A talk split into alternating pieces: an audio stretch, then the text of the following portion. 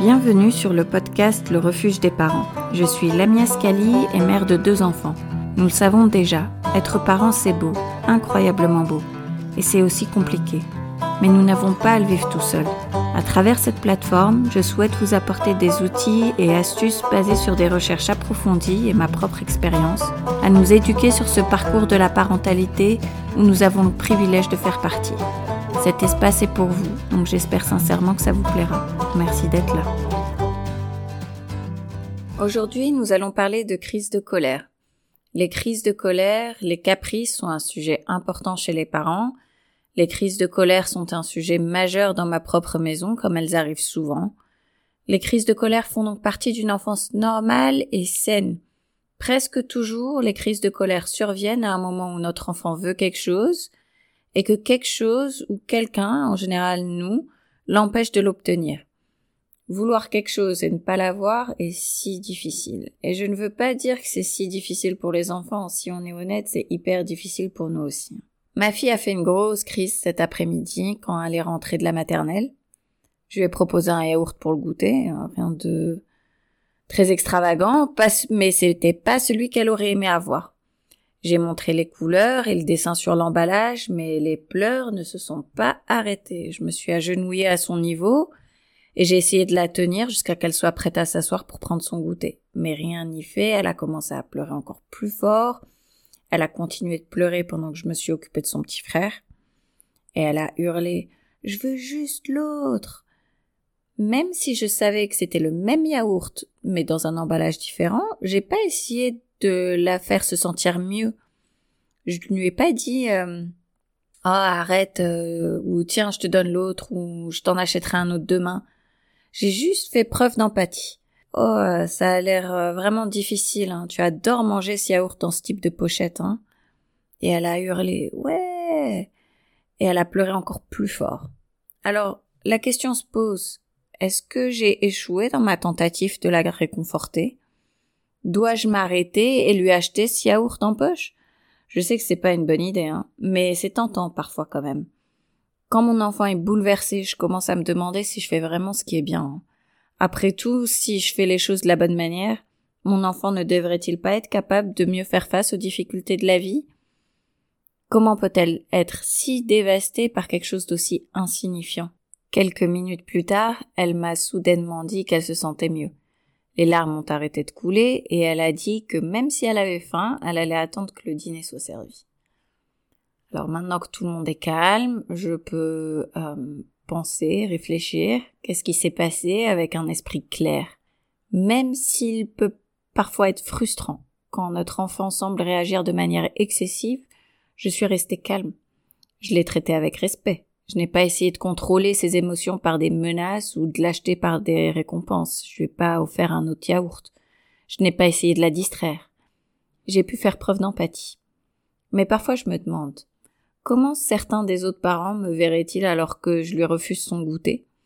Ont-ils vu une mère aimante ou ont-ils vu une mère gâter son enfant, euh, pourrir son enfant en lui permettant de s'apitoyer sur son sort?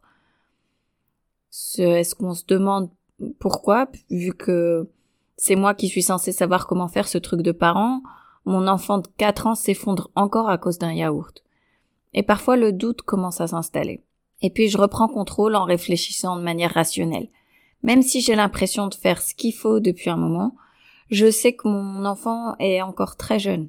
Je sais aussi que faire la bonne chose ou euh, de manière juste en tant que parent, n'immunise pas mon enfant contre la tristesse.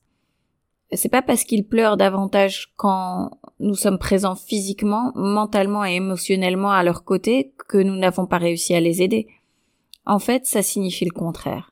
Même si on peut penser que les choses qui nous stressent sont bien plus importantes que le problème insignifiant d'un enfant, pour nos enfants, ce genre d'événements sont très importants. Et c'est en apprenant à réagir au stress qu'ils apprennent à réagir aux grands facteurs de stress de l'âge adulte. Alors comment nous, les adultes, gérons-nous le stress? Typiquement, on réagit de deux manières. Soit on supprime, soit on réévalue nos sentiments.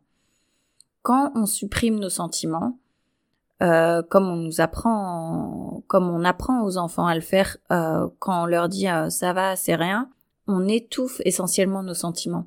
On vit une émotion négative et on décide que c'est trop difficile ou c'est effrayant. Alors on nie que l'émotion existe et par conséquent notre estime de soi et nos relations avec les autres en souffrent. Quand au contraire on réévalue, on gère le stress de manière saine pour réévaluer une situation, on la voit consciemment d'une manière moins stressante. On n'ignore pas nos émotions. En fait, on les reconnaît, mais on réinterprète ensuite la situation et on choisit comment réagir, plutôt que d'avoir l'impression que notre réponse est déterminée par nos émotions. On peut aider nos enfants à développer cette compétence en les traitant avec empathie. Et euh, pourquoi alors les parents disent-ils à leurs enfants euh, mais c'est rien euh, quand ils pleurent? C'est courant d'entendre des parents dire à leurs enfants c'est pas grave, t'as rien après une chute ou une déception. En fait, les enfants qui pleurent euh, peuvent mettre les adultes mal à l'aise. On a l'habitude de répondre aux larmes de notre enfant en comprenant ce qui ne va pas et on résout le problème. Quand nos enfants sont bébés, pleurer, c'est le seul moyen de communiquer. C'est euh, primordial que les personnes qui prennent soin du bébé réagissent. Quand le problème du bébé est résolu, il est nourri, il est en sécurité, sa douleur a cessé, il arrête de pleurer et on sait qu'on a fait notre travail. Et dans les, les moments où on n'arrive tout simplement pas à comprendre, on se sent euh, comme des euh, comme si on a vraiment échoué. On est programmé pour vouloir empêcher nos enfants de pleurer. Au fur et à mesure que nos enfants grandissent, on veut toujours les protéger. C'est douloureux hein, de voir son enfant souffrir on veut instinctivement faire cesser la douleur. Et comme les pleurs sont un indicateur de, de douleur, ils doivent également cesser. Pour de nombreux parents, la réponse automatique, alors que on réprime nos propres sentiments, est de dire à un enfant arrête de pleurer, calme-toi, ou tout va bien. On peut penser sur le moment que parce qu'ils ont arrêté de pleurer, ils réussissent à réguler leurs émotions. Mais ce qu'ils ont réellement appris, c'est comment étouffer leurs sentiments, comment ignorer leurs sentiments parce que les adultes autour d'eux ne supportent pas de voir de grandes émotions et comment afficher en fait euh, un visage heureux. Euh, les compétences de régulation émotionnelle aident les enfants dans la mesure où, premièrement, la régulation émotionnelle rend les enfants en meilleure santé physique et mentale. Le stress chronique entraîne des problèmes physiques ainsi que des problèmes de santé mentale comme la dépression et ça peut apparaître des décennies après avoir subi le facteur de stress initial. Deuxièmement, les enfants capables de réguler leurs émotions ont de meilleures relations sociales avec euh, leurs égales. Il est plus facile d'aimer les individus qui peuvent comprendre ce que pensent leurs amis et apaiser les conflits. Troisièmement, la capacité de réguler ses émotions à un, jeune âge prédit la réussite scolaire ultérieure, euh, ne serait-ce que parce qu'elle est associée à la capacité de rester assis tranquillement en classe et de prêter attention à l'enseignant. Alors, comment peut-on aider nos enfants à apprendre à réguler leurs émotions? La régulation émotionnelle se développe avec l'âge. Les parents peuvent soutenir ce processus, mais ça prend du temps. Euh, la façon d'aider les enfants à apprendre à réguler leurs émotions est d'être conscient de notre rôle parental. Quand on est attentif, on peut arrêter euh, cette réponse automatique et on peut observer sans réagir ni juger automatiquement. Quand on réagit à une crise avec acceptation et compassion, on travaille vers les objectifs à long terme consistant à soutenir le développement sain de notre enfant et à entretenir une relation solide avec lui. Quand nos enfants arrêtent de pleurer sur commande, ils apprennent à étouffer ou à réprimer leurs émotions. Ils apprennent que plaire aux autres, c'est plus important que d'honorer leurs propres sentiments. Ils apprennent à ignorer leurs sentiments alors que ce que, ce que nous voulons que notre enfant apprenne, euh, c'est comment reconnaître et gérer ses sentiments leur dire qu'ils vont bien alors que clairement ça va pas du tout, ça envoie euh, le message inverse. Alors reste la question euh, que devons-nous faire? Quand notre euh, nos enfants pleurent La prochaine fois que votre enfant sera bouleversé, essayez d'éviter de dire tout va bien. Essayez plutôt de suivre euh, ces étapes. Tout d'abord, faites une pause et regardez. Vous n'aurez peut-être pas l'impression de faire quoi que ce soit, mais c'est vraiment important. La pause vous donnera le temps de vérifier vos propres émotions et donnera à votre enfant le temps de réagir selon ses propres conditions. Euh, c'est possible qu'il se relève immédiatement et retourne jouer. Se calmer d'abord, toujours, même si ça signifie qu'on doit quitter la pièce pendant une minute, et se concentrer simplement sur le fait de laisser les sentiments exister et de les accepter. On est séparé de leurs sentiments. Rappelez-vous que même s'ils disent des choses euh, blessantes, de ne jamais rien prendre euh, personnellement. Rappelons-nous qu'ils peuvent partager ces grandes émotions avec nous en toute sécurité et que ça va passer.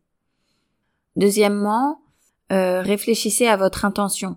Pendant que vous faites une pause, respirez pour se, pour vous recentrer. Il m'arrive de m'entendre même respirer pour me calmer. tellement j'en ai besoin nous nous concentrons sur notre propre respiration plutôt que de dire quoi que ce soit. Pensez à vos propres sentiments et se recadrer.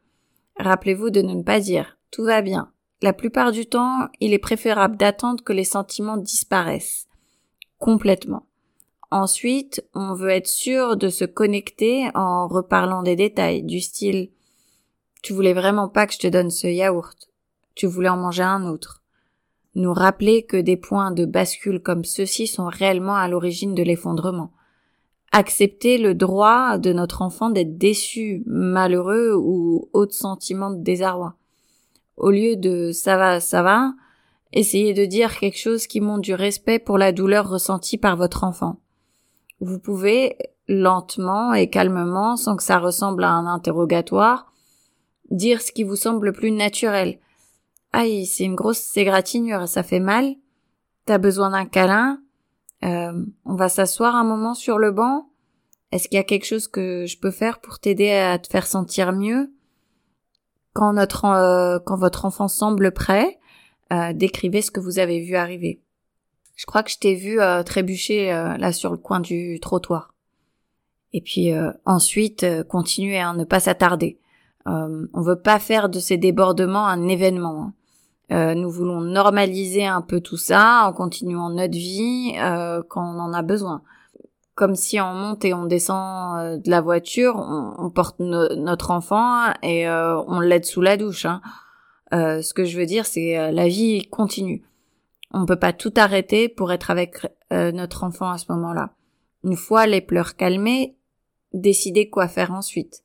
Votre enfant a peut-être une idée, mais sinon proposez-lui des choix demander euh, demander lui s'il est prêt à jouer à nouveau ou s'il souhaite faire une pause. Une parentalité bienveillante, positive ou respectueuse, c'est au long terme. Ça ne veut pas dire que nos enfants ne s'effondreront pas à la maison, à l'école, au parc ou au supermarché. Parfois il peut sembler que nos méthodes ne fonctionnent pas. On doit se débarrasser de l'idée selon laquelle être un bon parent signifie que nos enfants se comporteront bien. On doit cesser d'assimiler les enfants qui pleurent à une mauvaise éducation et avoir la conviction que l'expression émotionnelle de notre enfant est un signe que, en fait, on fait notre rôle parental bien, de manière juste et euh, correctement. Merci énormément pour votre écoute.